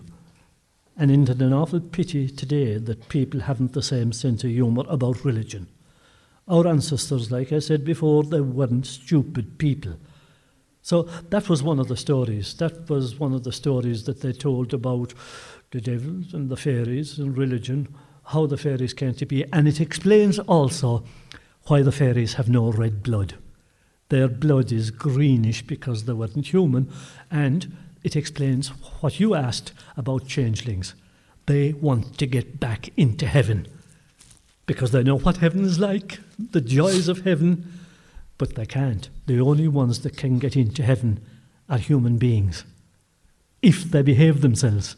And human beings have red blood and these fairies, these, these fairies of whatever, the fairies included, of course, they know that if they can steal a human child and get a little bit of that blood, they might be able to come to the gates of heaven and fool St. Peter or whoever is in charge. It'll never work, of course, but if you're desperate enough, you'll chance anything. And that's the reason the old people always had for the fairies trying to steal a person, young person, a lovely looking young woman, a little child, as a malartán, a changeling. So, And and would the would the, would the the fairies take the child or take the, the woman and would they leave another thing in, in its place? that's right. And as the thing they left then faded away, faded away, and withered away, they had the real thing then. Now, practical modern people will say, of course, oh, that was TB. Oh, that was cancer. And the old people didn't understand what cancer was, that, you know, a person withered up and withered away. But that's what the old people believed. Is I heard the phrase? Um, do you know the way we say i- i- if someone has mental illness, someone would say they're away with the fairies. Yes. That yes. it, it's to say that uh, if a person developed mental illness, that that wasn't the person. That person was a changeling, and your real relative is away with the fairies in a forest, and they've left behind this person who has mental illness. I suppose, well, people, you see, will always look for explanations, Yeah, no matter what. People look for explanations. and I heard that the changeling thing. It's there was just a huge amount of infant mortality There was that too. in Ireland, and it was a way to go. That's not your child. That's a changeling. Well, now you talk about uh, hu- huge infant, infant mortality. I heard a story from an old man, a most pathetic story, an interesting story. And you know yourself a fairy bush, like the one down Mhm. there, a sceach, a Mhm. lone white thorn bush. And A, a lone white thorn bush. oh, it has to be a lone white thorn bush. Yeah. That's a sceach, a fairy bush. But, you know, in the bad old days, when children, unbaptized children, and suicides, and strangers, couldn't be buried in a local graveyard. Now, you can understand the strangers because they had no grave, Mhm. so they had to be buried someplace. And they used to be buried in what's known as Kylines, or Kyleenachs, these little lonesome burial grounds out in the land. You look at your Ordnance Survey maps, and you'll see there in every single parish in Ireland, and some of, sometimes two or three of them. And you go to them, and they're lonesome places because all that's there is you'll see the little field stones stuck Mhm. down over the little bodies of these children. And I've questioned old people, and it's a very sad thing to find that old people sometimes know their little brother or sister Mhm. who died maybe a, maybe they were stillborn or died two or three days after birth and not baptized for whatever reason and had to be taken away maybe in a cloth in the dead of night to that place and just buried there and a stone put down over them like you'd bury a dog and they knew the name of the little child Mhm. the child might have been named not baptized yet and you think to yourself wasn't it bad enough for a mother and father to lose a child without having to bury the child in such a place without any ceremony by night? Mhm. But I was told by one particular man, well, he knew, he knew that his little brother was buried there. But another member of the family, he said, no. He said, no. There was another child, yes, but they didn't bury the child there. They buried the child under a sceach, a white thorn bush. And I said, What? I had never heard this before. But of course, the reason was obvious. It only struck me afterwards the reason was obvious. It was the safest possible place to bury a child. It was like having a headstone over the child because nobody was going to interfere with a fairy bush. To bury the little child under a fairy bush, it was the perfect place to bury him Mhm. because what more secure place could you have than that? Now, the other thing it shows is that in Ireland, under Catholic tradition, there was no contradiction whatsoever between religion and the fairies. The two things fitted quite together, which is not true with Protestant tradition mostly. Protestant tradition. That's yeah, because what I'm meaning to ask Eddie wa- was like, how did Irish people maintain these traditions and beliefs about things that are outside of Christianity? How how did that? How did it work? Were the priests tolerant of it? Did the priests speak about fairies? No, I never No. came across that eh, because priests knew that if they condemned the fairies, the congregation would, you know, very interesting, and they would go right on doing and believing what they believed anyway. Mm-hmm. And, and priests knew that, and they never, I never heard of a priest preaching against the fairies. And of course, the reason was obvious. Pri- priests came from a background that knew very well uh, about all this belief. Now, priests didn't come from your ordinary background, remember. Mm-hmm. Priests came from a rich farmer background Yeah. or a professional background because it took seven years, remember, to put somebody through college, through Maynooth, to Yeah. be a priest. Whereas a man in a cottage never became a priest. He was only coming scraping by from, from day to day trying to feed a Yeah. family. It took seven years to put a priest through college, and you had to be rich to do that. But priests didn't preach against the fairies because they knew very well people would take no notice. They preached against sex, they preached against sin, they preached against immorality, they preached against this, that, and the other. But I never heard of a preach, preaching. Uh, uh, they preached against pishogues, of course, vehemently, but not against Against performing pishogues. Oh, absolutely. Yeah. Absolutely. And certain parishes were noted for pishogues. And the funny thing is, this is a strange thing. Parishes that were noted for pishogues were also noted for having very many priests. Yeah, yeah, yeah. Uh, uh, why that is, I do not know, but that is true. Maybe one thing balanced out another. Um, there's no hint that the priests had anything to do with the pishogues, but Yeah. you know, as if right balanced out wrong. It's a funny, funny, strange thing. Odd, very odd. Um, what would you recommend people do to maintain, to, to gain knowledge in, in, in our, our folklore, our tradition? Uh, w- w- like the average person, so that we don't lose it, so that we don't have a situation where you're going into a school and, and there's kids who's never heard of a, of a leprechaun. Oh boy, that's a good question. That Like, wh- where are the resources? Obviously, there's your own books, but for anyone listening here who wants to learn about this, wh- what resources are there if, If they I- don't have an old person to talk to? And, and, and I'll tell you this uh, it's very little use telling li- young children now go home and talk to your parents because the parents don't know. Yeah, And I mean that without any dis- disrespect. And very often the grandparents don't know. It was the generation before that knew. Because the, the book that I mentioned to you, then Meeting the Other Crowd, which is all my interviews with the fairies in their own words, because they're off of my recordings, I let them speak for themselves. If I tried to do that now, Wait, you interviewed fairies? no, the people. Oh, the- yeah, okay. The people who. no, the people. The people who gave me the stories about them. Yeah. I'm very well able to tell them they were. I just let them, let them tell their own stories, and if I tru- tried to do that now, I wouldn't be able to do it Why? because the stories are gone. The stories are gone. You'll only get little rags and pieces of stories now, rather than the long stories that are in that book. Did you ever meet someone who claimed to be a fairy? No, No. and if I did, I'd say you're only talking nonsense.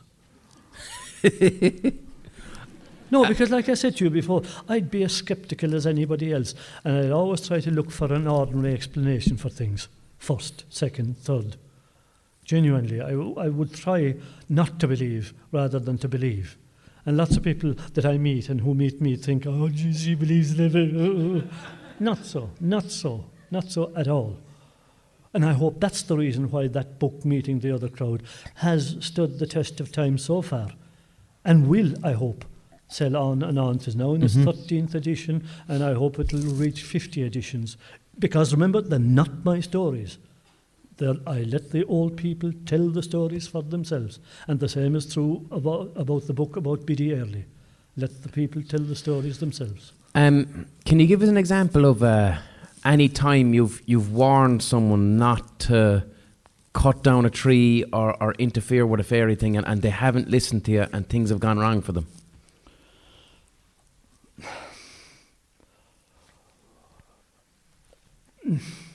The problem is, you see, in a case like that, you can give the advice, and very often people don't come back. You don't see them again. Mm-hmm. It's like it's like students from ITs. They come to me all the time. I help them as much as I can, but you never hear anything more. Mm-hmm. you never hear anything more from them, which is a pity.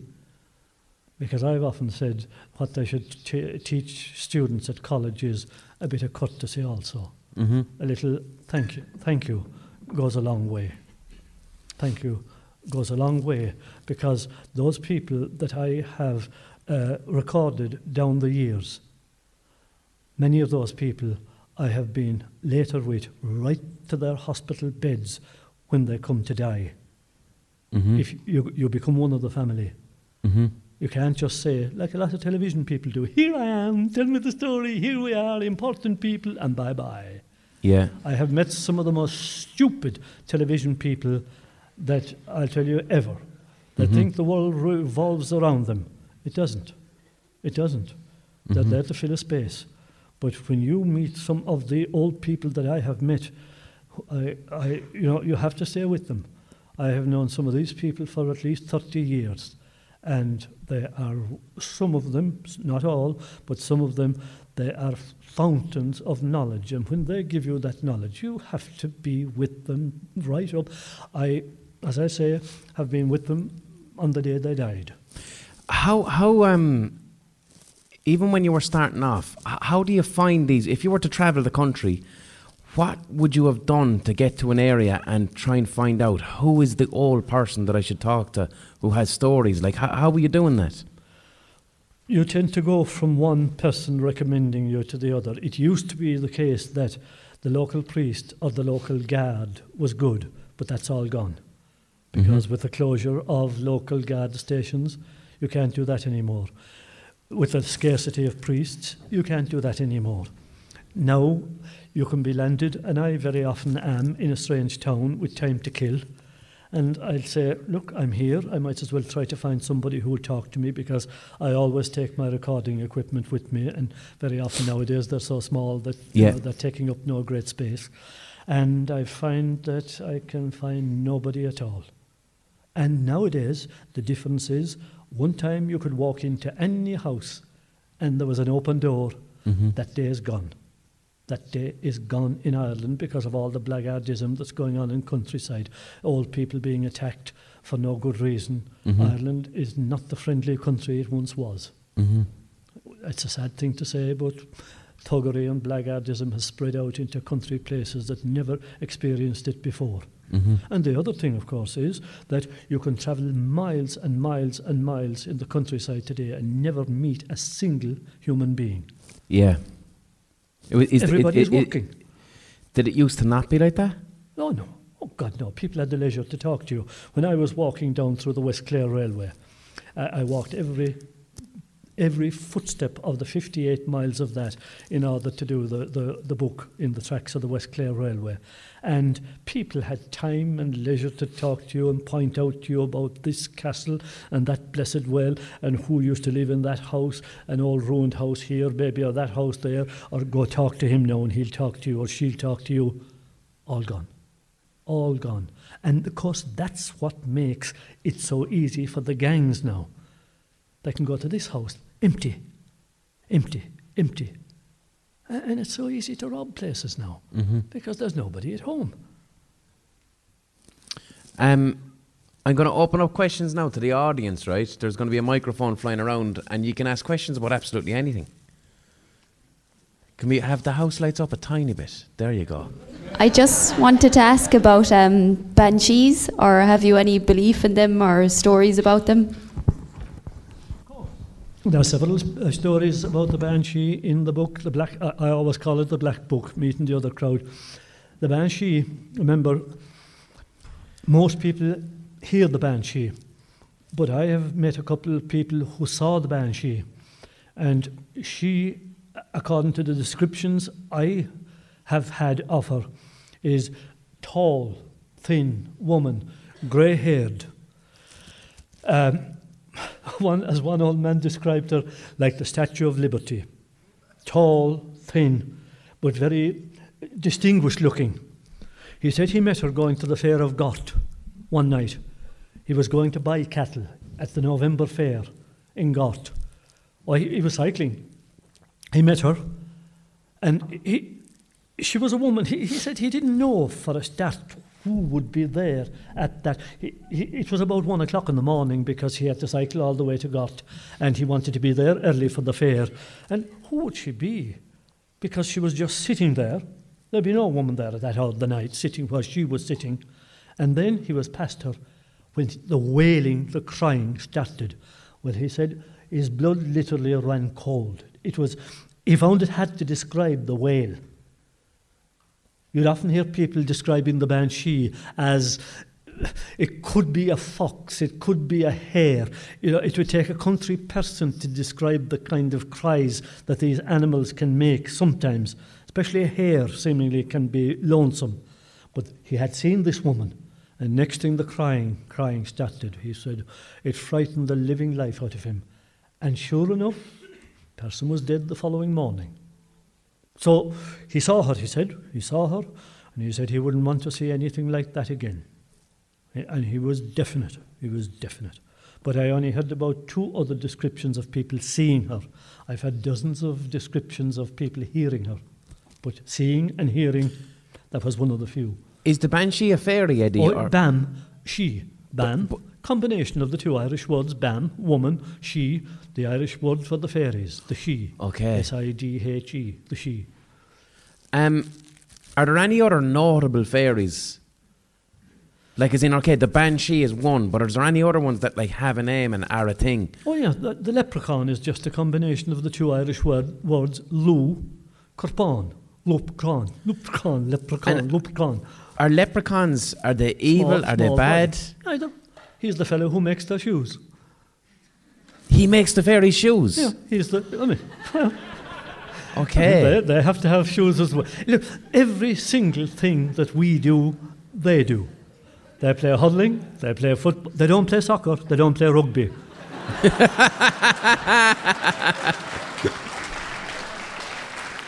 well, well, you see, they couldn't because they are two imported games, and the fairies are utterly and utterly Irish.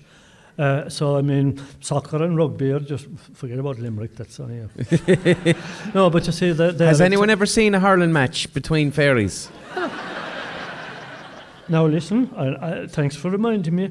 I knew, I knew, I knew a man. Again, he's not dead that long, and he said that at that time, you say everybody went out on could uh, visiting at night because look, would you be staying at home looking at the four walls when there was no television or radio? You visited your neighbours. And he was living about two fields from this old couple. that were living alone, they had no family, all the more reason for visiting him. And it was a case of take the shortcut or go around by the road. Now, if the weather was bad, he'd come around by the road, you know, to spare his boots. But if the weather was dry, he'd, he'd take the shortcut. And this particular night, lovely moonlit night, he took the shortcut down by the gable of the cowshed into the yard and in, like he used to often do, many, many at the time. But he told me this particular night, he did that. That's it. They had the cup of tea and they chatted about uh, the game of hurling, the price of cattle, the usual things you talk about. But it came time for going home, and they'd normally go away about 11 o'clock. They wouldn't stay late at all.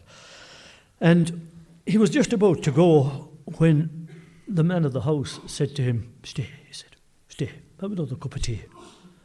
Oh God, he said, No, I have to be up early in the morning. But the man of the house tried to persuade him, Look, look, another cup of tea won't do any harm. No, no, no, he insisted he had to go. They couldn't hold him. He went as far as the door, and the man of the house only said to him, You might be back. Oh, Jesus, what back says here? He'll be back tomorrow night, maybe. And out he went. Good night, God bless. And he took the shortcut the way he had come, out by the gable of the cowshed. But he told me he had only just gone beyond the gable. Now, he said there was a small little hill on his left hand side, small little hill. Mm-hmm. He'd only just gone beyond the gable when he heard the shouting. And he had the, you know, the poking, the poking of the ball, like, uh, like a hurling match.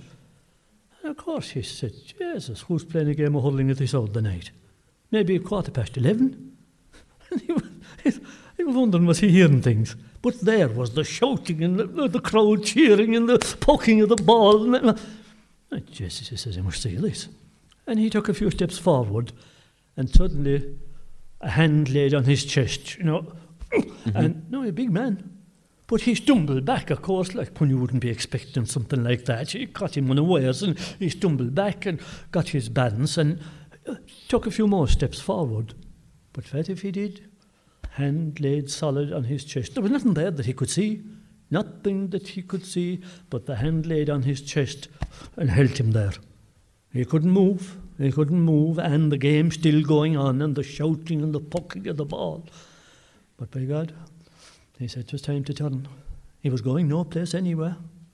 He turned around, he told me, and back to the door, lifted the latch and walked in. And there was the old man and the old woman sitting in the hob. And the man of the house, when he smiled, he said, You came back. He closed the door behind him and he sat down. I a word out of him. But the old man said uh, to his wife, Make a drop of tea there for the man. And she did, she did. You know, the old black kettle would be always in the boil that time over the fire. And she made a cup of tea for him. And he was still, still quiet. But the man of the house only leaned over and Ever catch yourself eating the same flavorless dinner three days in a row? Dreaming of something better? Well, HelloFresh is your guilt-free dream come true, baby. It's me, Gigi Palmer. Let's wake up those taste buds with hot, juicy pecan-crusted chicken or garlic butter shrimp scampi. Mm. Hello Fresh. Stop dreaming of all the delicious possibilities and dig in at hellofresh.com. Let's get this dinner party started.